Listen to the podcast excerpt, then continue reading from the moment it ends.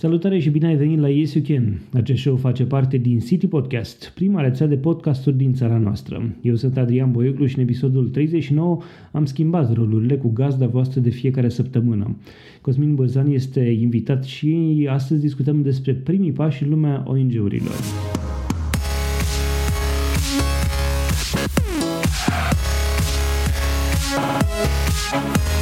Weekend este susținut de Ovidis Clinical Hospital, partenerii noștri încă de la lansarea rețelei City Podcast. Ne bucurăm să avem și susținerea Radio Constanța, Radio Dobrogea și a tuturor ascultătorilor City Podcast. Salutare Cosmin, bine ai venit în propriul show. Salut Adrian, e bine din când în când să schimb rolurile nu e așa? Uh, spuneam că ești gazda de fiecare săptămână acestui show, aproape fiecare săptămână. În perioada asta fiind foarte ocupat, uh, probabil că îl vei face ceva mai rar, undeva la două săptămâni. Uh, da, cam așa mi-am propus. Oricum, nu vreau să neglijez ascultătorii. Deveniți fideli, iată. Așa este. Merită măcar să știe că show-ul va fi odată la două săptămâni și pe cât posibil, uh, după perioada asta țin mai aglomerată, vei reveni la, la show La frecvența săptămânală. La frecvența săptămânală. Așa este. Uh, am zis că astăzi discutăm despre primii pași în lumea ONG-urilor și fac uh, chestia asta și am schimbat cumva rolurile cu tine pentru că tu ești un om care ai o experiență de câți ani? 15-20 de ani? Cât ai? Peste 20 de ani, cred, în, în sectorul neguvernamental. De fapt, cam da, cam anul ăsta se fac 20-21, cam așa. Și ești președinte la Centrul pentru Resurse Civice. Organizație care împlinește și anul acesta 10 ani. Mulți înainte. Și o organizație care în, în principal cu asta se ocupă, ofer resurse, eu știu, într-un fel sau altul și oamenilor din sfera ONG-urilor, dar și celor care au nevoie de serviciile voastre. Într-adevăr, oferim, uh, uh, hai să spunem, informații și ghidaj uh, comunității, oamenilor din comunitate care doresc să se implice civic, dar și, iată, a celor care, pentru care implicarea civică înseamnă să, să înființeze o organizație neguvernamentală. Nu ne-am propus să oferim genul ăsta de, de servicii, de ghidaj, dar acolo unde este nevoie și oamenii ne, ne solicită ajutorul, cu mare drag îi ajutăm încercăm să îi sfătuim cum să, care sunt pașii pentru, a înfiin, pentru înființarea unei organizații neguvernamentale.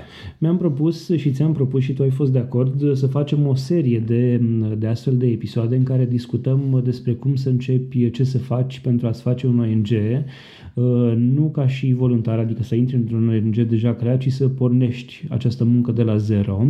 Uh, și fac acest lucru pentru că eu cred că sunt mulți oameni în, în România, de ce nu? Pentru că românii ne ascultă, care încă nu știu că pot face chestia asta și că pot schimba lumea din jurul lor, pot schimba mentalități și așa mai departe, uh, lucrând într-un astfel, într-o astfel de organizație, într-o astfel de organizație și mai mult decât atât că pot uh, reuși să ajungă să-și facă, eu știu, să facă rost de finanțări pentru proiecte interesante, chestii care nu s-au făcut poate în anumite localități și așa mai departe. Și atunci cred că merită acest subiect. Uh, iar tu cred că ești persoana potrivit, potrivită pentru asta. Mulțumesc pentru apreciere, în primul rând. În al doilea rând, da, așa este, ai dreptate. Um, este în continuare nevoie de oameni uh, implicați în România. Spun asta pentru că, iată, realitatea politică și economică a țării ne arată că uh, suntem încă departe de a, de a fi pe drumul cel bun și a ne putea considera o țară civilizată unde grija zilei de mâine uh, nu este omniprezentă. Hai să începem cu începutul. În primul rând, de ce ar face cineva o organizație nouă și nu s-ar înscrie într-una existentă? Cred că asta e întrebarea principală. Mi-ai ridicat mingea la fileu, fix cu asta mă gândeam să încep și eu. Cred că primul pas, pasul zero mai bine zis, uh, în înființarea unei organizații trebuie să fie o analiză foarte atentă a, a pieții, să-i spunem așa. Piața este în cazul de față comunitatea pentru că o organizație non-guvernamentală nu ar trebui să urmărească obținerea de, uh, de beneficii materiale, ci ar trebui să urmărească rezolvarea unei probleme a comunității. Și nu sunt Aceasta este teoria. Și nu sunt de ajuns organizate în România care fac, eu știu, absolut orice îți poți imagina că ar trebui făcut în țara asta sau schimbat? Asta este greu de spus dacă sunt sau nu sunt de ajuns în România, pentru că, în general, cineva când se gândește să înființeze o organizație nu se gândește la nivel național, ci mai degrabă la o abordare locală. Adică mai sunt nișe pe care poți să intri, pe care nu s-a intrat deloc până acum, să zicem? Cu siguranță nișe mai sunt. Organizațiile neguvernamentale uh, în ultimii ani s-au profesionalizat, lucru care este de bun augur.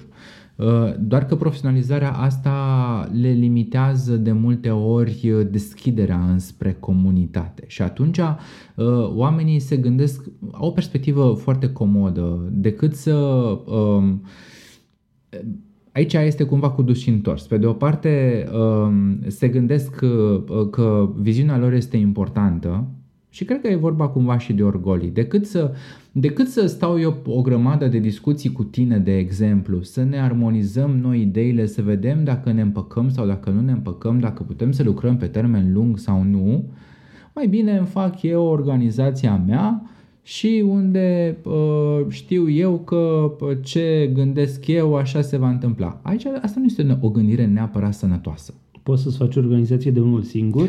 Adică Dacă o singură te gândești, poate să pornească într-un astfel de drum? Conform ordonanței uh, de guvern 26 uh, din 2000, ea este legea care guvernează, este așa numită legea asociațiilor și fundațiilor, Uh, da, o organizație se poate porni de către un singur om și se cheamă fundație. Ok. Uh, haideți să uh, explicăm și chestia asta. Care e diferența între asociație, fundație, eu știu, ONG? Există, mm-hmm. știu, o oarecare confuzie aici. Corect. ONG-urile reunesc asociații și fundații. Diferența principală între o asociație și o fundație este că asociația, în teorie, este uh, este, urmărește interesele unui grup. E o asociere, o asociație. Este o asociere. Din nume exact. poți să-ți dai seama. Exact. Și este formată de către cel puțin trei persoane. Asta spune legea. Așa spune legea. Există și număr maxim? Nu, nu există un număr maxim, dar minimum trebuie să fie trei persoane. De ce trei persoane? Și de ce, adică te întreb de, de ce o persoană nu poate să facă asta sau de ce nu e nevoie de 10, să zicem? Așa se consideră că de la trei persoane în sus este un grup, formează un grup. Ok. Și atunci aceste trei persoane minim pot forma o asociație. Sunt uh, ceva reglementări legate de, eu știu, naționalitatea sau de, uh, eu știu, vârsta mhm. persoanelor? Mm-hmm minim o persoană din acestea trei trebuie să fie cetățean român. Mm-hmm, ok. Și vârsta? Uh, pentru vârstă mm, nu există limitări. Mi se pare însă că toți trebuie să fie majori. Ok, e bine de știut. Uh, există de asemenea și o uh, restricție sau un criteriu financiar. Uh, trebuie să existe un așa numit capital social Capitalul social de început, în cazul asociațiilor, trebuie să fie de uh, contravaloarea unui salariu minim pe economie, adică 850 de lei net. Nu știu cât mai e acum, te cred da, pe cuvânt. Cam așa. Care se, um, în momentul în care se înființează organizația, se depune într-un cont la cec de obicei Uh, la, și rămâne, după ce ies actele, în general o lună poate să dureze acest proces, um, și se transformă, se, practic se înființează și contul bancar la o bancă comercială, uh, banii se virează acolo și se deblochează. Practic ei pot fi retrași oricând. Ca în cazul unui SRL de altfel. Da, nu sunt foarte familiar cu procedurile pe uh, SRL, dar uh, așa. Doar că la SRL sunt mai de 200 de lei, puțin, cel puțin în de față, în 2016 mm-hmm. sunt mai de 200 de lei, deci e ceva mai mică. Da. E mai simplu să-ți faci un SRL decât, uh, decât o asociație. Dar și uh, problemele contabile și financiare și impozitele cred că compensează cumva. Da. Așa, și o fundație? O fundație, spuneam, poate fi înființată de către o singură persoană. Deci aici e una dintre diferențe. Da, pentru că poate să fie inclusiv o fundație nominală, da? Să spunem, așa cum au oamenii de notorietate, în general o fundație uh, am proprie. Auzit, am auzit companii care au, eu știu, nu vreau Sigur. să dăm nume, dar nu știu. Vodafone, de exemplu, vine în minte acum. Avea o fundație care e a lor și fac da. chestii de genul ăsta. Uh, aici, uh, undeva prin episodul 3-4, dacă vrei, discutăm și despre ce înseamnă fundațiile corporatiste și cum Cu sunt ele plăcere. reglementate. Um, însă, spre mare deosebire de asociații, um, pentru a înființa o fundație este nevoie nu de un salariu minim pe economie, ci de 100 de salarii. Pentru fundație? Da. De ce? Pentru că uh, prin lege scopul fundației este acela de a uh, finanța diverse proiecte și atunci se consideră Aha. că pentru a finanța e nevoie de un capital de pornire uh, mult mai substanțial decât pentru asociație. Activitățile ulterioare sunt diferite la asociații față de fundații? Nu sunt foarte diferite. Singura mare diferență este cea a guvernării guvernarea unei, conducerea practic unei asociații, organul de conducere este adunarea generală, adică toți membrii, toate persoanele fizice sau juridice care sunt membri ale acelei asociații, se întâlnesc cel puțin o dată pe an în adunarea generală și el este forul, acesta, această anoare generală este forul decizional suprem al, al asociației. Pe când la fundație uh, este așa numitul în engleză board, în română Consiliul Director, care poate fi format dintr-un număr impar de, de persoane. E și un număr minim aici? Uh, mi se pare că este 3, parcă așa. Ok. Uh, aș vrea să dăm puțin înapoi discuția asta și să înțeleg și altceva. Spuneai că uh, ideea de ONG le cuprinde pe toate. Uh, adică și fundațiile și asociațiile sunt ONG-uri. Am, am înțeles corect, da? Da, sunt organizații Așa. non-guvernamentale. În, afar, da. în afară de asociații și fundații, mai există și alt gen de forme de organizare? Sigur, există mai multe forme în sfera societății civile. Um, aici pot fi sindicate, patronate, partide politice. Ok. Um, Toate hai... acestea sunt, um, sunt forme ale societății civile forme asociative ale societății civile. Aș vrea să, să trecem așa printr-un fel de ghid de prim pași pentru, pentru cineva care face, vrea să facă o asociație. Găsești trei, alte două persoane cu care vrei să faci acea asociație, îți propui, nu știu, ce vreți să faceți împreună și ce faci mai departe. Unde mergi prima dată? ar trebui să te apuci să creionezi um, statutul. Există modele online pe care poți să le, eu știu, adaptezi la nevoile tale? Sigur, în general, principiile de transparență ale organizațiilor neguvernamentale uh, spun că uh, se poate pune și este un document public până la urmă statutul, prin urmare, în general, site-urile, ele se pot găsi pe site-urile organizațiilor. Presupun că e mult mai simplu dacă um, vrei să devii o filială a unei asociații deja existente. Uh, da, este mai simplu. Aici este un punct de vedere, e un punct interesant uh, acesta cu filiala, pentru că uh, filiala practic uh, este, hai să spunem, un punct local al unei organizații cu acoperire mai mare.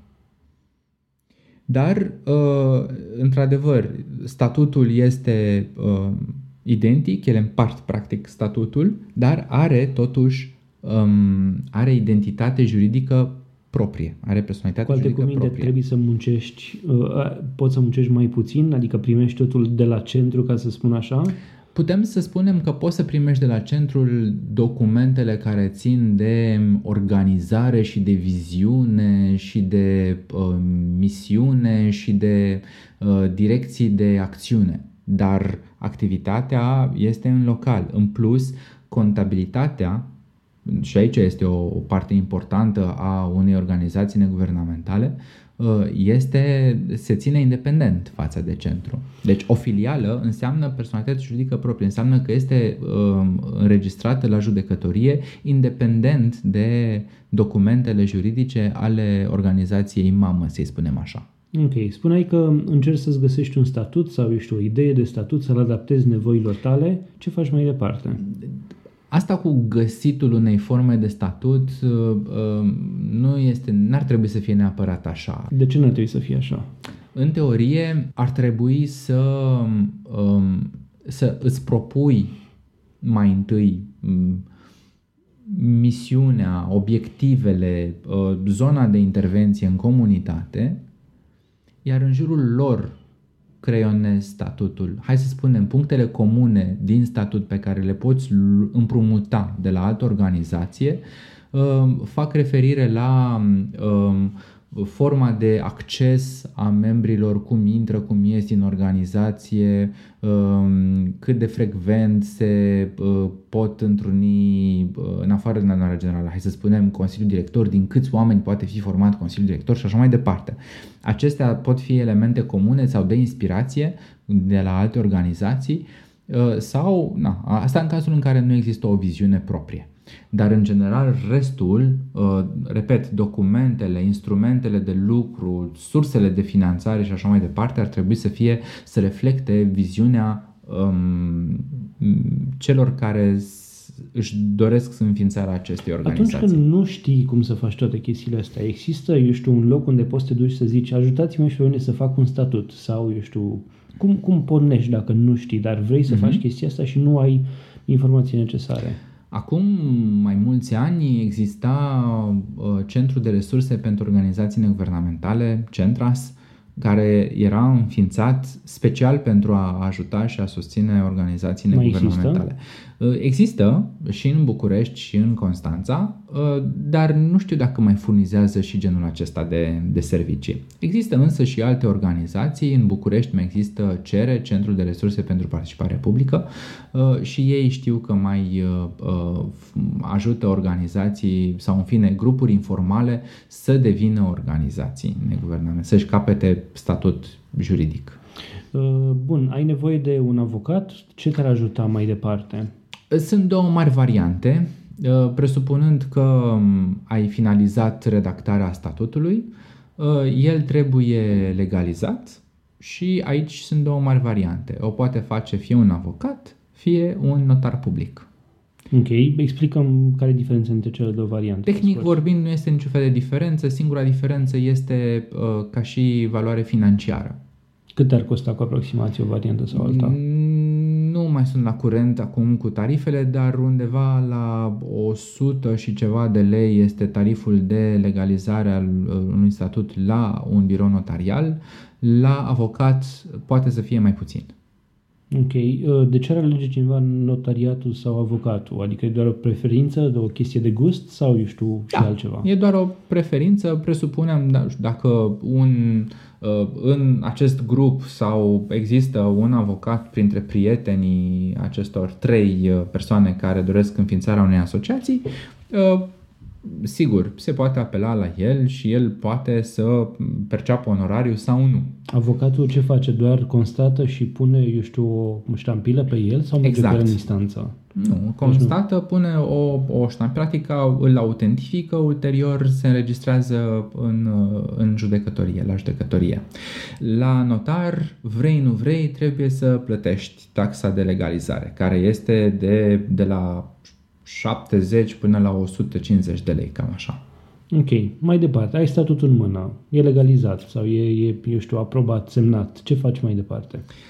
Mai departe, legea zice că fiecare dintre cei, uh, dintre membrii fondatori, așa se numesc persoanele care uh, se decid să înființeze o asociație, uh, trebuie să um, își să aibă un um, cazier fiscal.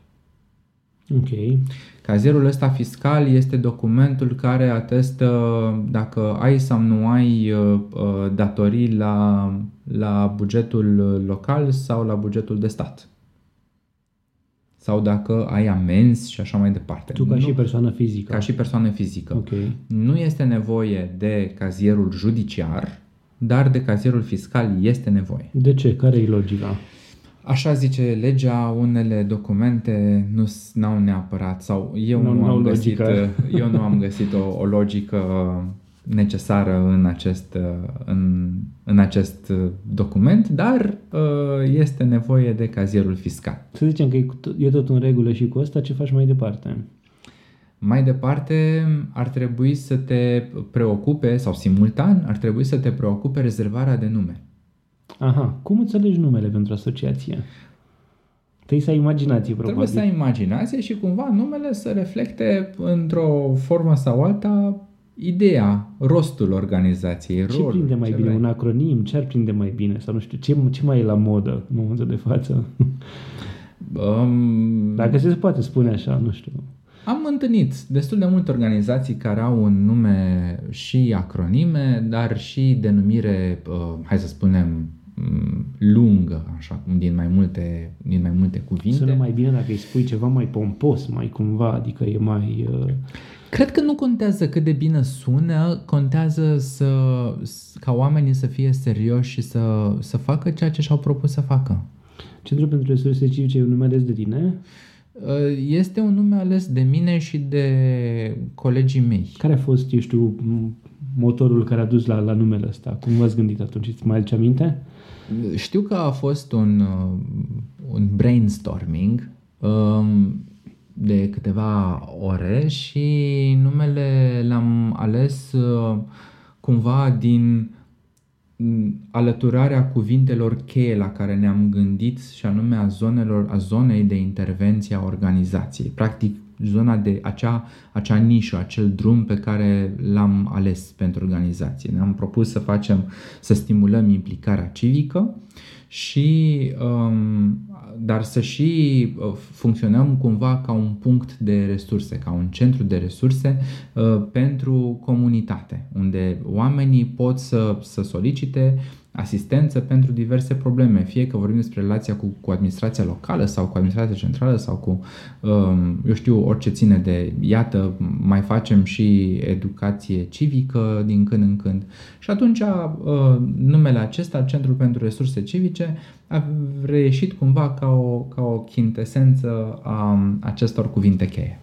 Uh, vreau să vorbim despre uh, următorul subiect va fi legat de felul în care te poate ajuta sau nu un nume să reușești odată și pe de altă parte aș vrea să, să mai discutăm și despre um, o altă chestie legată de nume, într-un fel sau altul, cum îți dai seama dacă un nume este luat sau nu, cum îți dai seama dacă este sau nu unic. Dar înainte de asta aș vrea să trecem la, la spotul uh, pe care îl avem aproape în fiecare show uh, și anume aș vrea să vă spun despre, să vă spun mesajul venit de la prietenii noștri de la Videos Clinical Hospital. Ne-au rugat să vorbim astăzi despre reabilitarea medicală, care este soluția pentru recuperarea rapidă a pacienților care au suferit intervenții chirurgicale ce afectează mișcarea. Cine a trecut printr-o operație și a avut o deficiență fizică temporară știe foarte bine cât de mult contează recuperarea. Important este să știm că un pacient operat poate să-și recupereze stilul de viață, să se plimbe sau să muncească mult mai repede dacă urmează proceduri de recuperare și reabilitare medicală sub supravegherea unui specialist. Pacienții de la OCH au parte de un tratament complet, de la diagnosticare până la vindecare. Una dintre metodele folosite la Ovidius Clinical Hospital este hidrokinetoterapia. Mobilizarea în apă este mai puțin dureroasă datorită relaxării musculare și mm, toate acestea se întâmplă pentru că ea se produce sub influența apei calde și a pierderii greutății corpului. Aici am să vă vorbesc din experiență proprie, am mai spus asta în show-ul City Podcast. Eu am fost pacient OCH pentru că aveam o problemă cu coloana lombară și procedurile de acolo au făcut minuni. Imaginează-ți o piscină de dimensiuni mari care este super dotată, are jeturi de apă, tot felul de accesorii, ba chiar și biciclete subacvatice. Pe mine chiar m-au ajutat acele exerciții de aqua biking și aqua jogging pe banda de mers în apă același bazin despre care vorbesc, care și un sector special dotat cu un sistem de înnot contra curentului, care permite înnotul, dacă putem să-i spunem așa, pe distanță nelimitată sau mișcări cu rezistență mărită. Mișcările sunt filmate de camere video cu proiectare simultană pe un ecran TV, așa că pacientul, dar și kinetoterapeutul le văd și le pot corecta în timp real. Detalii despre toate aceste proceduri găsiți pe site-ul www.ovidus-ch.ro sau pe facebook.com slash Ovidius Clinical Hospital, dar și la numerele de telefon 0241 480 400 și 0241 480 401. Mulțumim și noi Ovidius Clinical Hospital pentru că sunt alături de City Podcast încă de la început.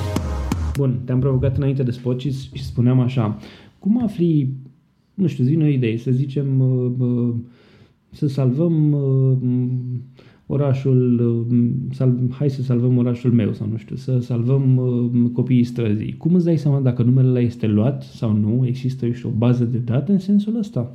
Sigur.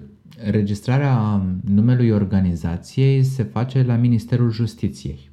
Procedura este simplă, pe site-ul Ministerului Justiției există o, o cerere de o solicitare de rezervare de nume și uh, este suficient să trimiți această cerere cu numele pe care îl dorești și primești răspuns dacă este disponibil sau nu. Bun, și dacă te duci și la al doilea și la al treilea și toate sunt luate, sau știu, sunt chestii care seamănă cât de cât, ce faci? Trimiți la nesfârșit cereri? Uh, da, trimiți la nesfârșit cereri până găsești o denumire. Doar că aici trebuie să fii, să ții cont de faptul că există există un termen de valabilitate al cazierului fiscal. Cât este? Uh, dacă nu mă înșel, este 30 mm, sau 60 de zile. Ok, deci în astea atâtea zile trebuie să-ți găsești un nume. Într-adevăr. Și punând la socoteală faptul că în România sunt probabil câteva mii, zeci de mii Cred de că organizații. am ajuns la ordinul zecilor de mii, da. Probabil că e puțin cam dificil să faci chestia asta acum. Dacă ai lua acum de la zero, nu știu, dăm un exemplu de Pe de altă de parte, ex- tot pe site-ul Ministerului Justiției există registrul asociațiilor și fundațiilor și dacă ai răbdare, poți uh, să um, frunzărești un PDF imens. Sunt în alfabetică măcar? Nu mai știu în ce ordine sunt în, în ultima vreme. Pentru că dacă era un ordine alfabetică, era simplu. Dacă te gândești la un nume, te duci la litera respectivă, vezi, există ceva de genul da, Poți să da dai o căutare în PDF și atunci vezi. Mm-hmm. E, mai sunt documente trimise de instituții publice care sunt niște foi scrise de mână scanate și atunci căutarea lasă de dorit.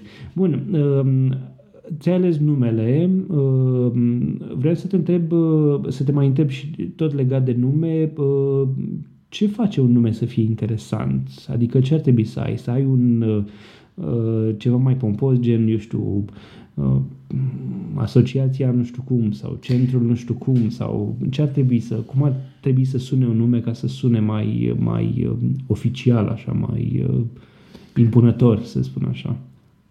Revin și spun din nou că nu, în părerea mea, Știu, nu, nu contează numele, numele, contează dar nici nu poți să zici, eu știu, să-ți dai un nume și pe aia să-ți dai seama că inițialele acelor cuvinte din nume fac un cuvânt care, eu știu, în altă limbă înseamnă altceva. Sau, eu știu. Este adevărat și asta. Pe de altă parte, dacă nu mă înșel, uh, mai există limitări la, la rezervarea de nume Uh, cred că nu ai voie să introduci în denumirea organizației uh, cuvântul România. Zău. Da, și nu ai voie să introduci cuvinte care sunt asociate cu uh, partidele uh, care au fost uh, interzise cumva. Prin urmare, uh-huh. uh, nu ai voie să faci asociația comunistă sau asociația legionară, legionară sau nazistă sau mai știu eu. Uh, iar în privința, iar prima parte, ca să spun așa, eu știu, România e chiar România, adică poți să zici Asociația Română de nu știu ce. Da, Asociația Română poți să spui, dar uh, Există cred că uh, Asociația Română Antisida, corect, da. da. Um, știu că a fost o vreme în care s-a discutat despre uh, dacă să fie permis uh, termen, cuvântul România în denumirea organizațiilor sau nu. Acum nu mai știu care, ultima formă a legii, nu mai știu sincer ce prevede. Bun, ți-ai ales numele, l-ai registrat, ce faci mai departe? Mai departe, presupunând că ai și uh, nume, și cazier fiscal, și statut, uh, cazier fiscal pentru toți membrii fondatori, Te pe treabă. cazier, uh, statut și act constitutiv uh, redactate și legalizate, uh, mai trebuie să um, depui aceste acte la judecătorie pentru, pentru înființarea practic. Există posibilitatea ca judecătoria să le respingă? Există situații de genul ăsta? Sigur. Dacă nu sunt îndeplinite aceste criterii, judecătoria poate să le respingă. Deci Acestea doar dacă nu ai actele, adică nu... Într-adevăr. Da. Pot să considere că, de asemenea, că statutul organizației nu este conform cu, nu știu, legea am înțeles. Se întâmplă frecvent asemenea situații? Ar trebui să verificăm la judecătorie. Acestea, aceste organizații se, practic, um, ele se ședințele de, de la judecătorie pentru aprobarea organizațiilor se întâmplă în, în cameră, nu sunt ședințe publice. publice. Uh-huh. Am înțeles. Ok, le-ai pe toate? Mai ai Apoi de făcut? ai de făcut, dacă ai și depus um, capitalul social de minim un salariu minim pe economie de 850 de lei, în cazul acesta trebuie să mergi la administrația financiară și să depui același set de acte uh, pentru un certificat, certificat de înregistrare fiscală, așa Ca numitul film, CIF da. sau CUI. Uh-huh. Ok. Mai durează și acolo ceva timp. Durează și acolo ceva timp. După ce și acela este gata, mergi și îți faci ștampilă. Ok, la fel ca la firme. Într-adevăr. Și uh, ultimul pas este acela de a transfera practic uh, banii de capital social în contul cel nou creat. Deci mai trebuie să-ți faci cont la o bancă. Te-ai trezit că ai toate făcute, înseamnă că ai deja o organizație, deja o asociație? Într-adevăr. Următorul pas logic ar fi să-i creezi elementele de identitate vizuală. Și aici mă refer la un logo, poate un uh, site, document cu antet, tot ceea ce, ce ține practic de, de imaginea minimă pe care ar putea să o aibă organizația. Sunt ceva reguli în sensul ăsta sau sunt doar, știu, chestii de estetică și de gustul fiecăruia? Doar chestii de estetică, până la urmă fiecare este liber să își uh, decoreze vizual uh, creația așa cum dorește. Ok. Um, nu vreau să lungim foarte mult acest episod pentru că vreau să discutăm într-un episod viitor, nu știu dacă neapărat următorul sau cel de, pe, de, de, pe, de, pe alte, de peste alte două episoade. Um, și aș vrea să-mi spui pe final um, dacă, eu știu, faci toate, toate aceste chestii, investești niște bani, îți faci, eu știu, cont la bancă și așa mai departe, sunt niște bani cheltuiți, uh, care ar trebui să fie, eu știu, când, când pornești la lucru, trebuie să te gândești că vei avea și o sursă de finanțare. Poate nu apuci să scrii un proiect, ci să și primești finanțare imediat pe el. Care ar trebui să fie costurile unei, unei activități de genul ăsta? legată de sediu, de ce nu, de niște activități de decontare a unor, de niște costuri legate de decontarea unor activități și așa mai departe niște costuri minime pentru început, pentru o astfel de, de asociație. Ar trebui început prin a spune că uh, singurele costuri nu sunt neapărat cele financiare, sunt și investiția este și de, de timp și de uh, birocrația de România, din România putem spune că este și o investiție de, de nervi în a, în a face o organizație neguvernamentală funcțională, în a o înființa. Uh, ei bine, da, ă, este nevoie și de surse de, de finanțare pentru a o ține pe picioare. De multe ori ă, această condiție poate să devină una principală pentru care face diferența între, între funcționare și non-funcționare. Și atunci e bine să ai un loc de muncă și asta să fie un fel de hobby la început sau eu știu, se poate trăi din așa ceva?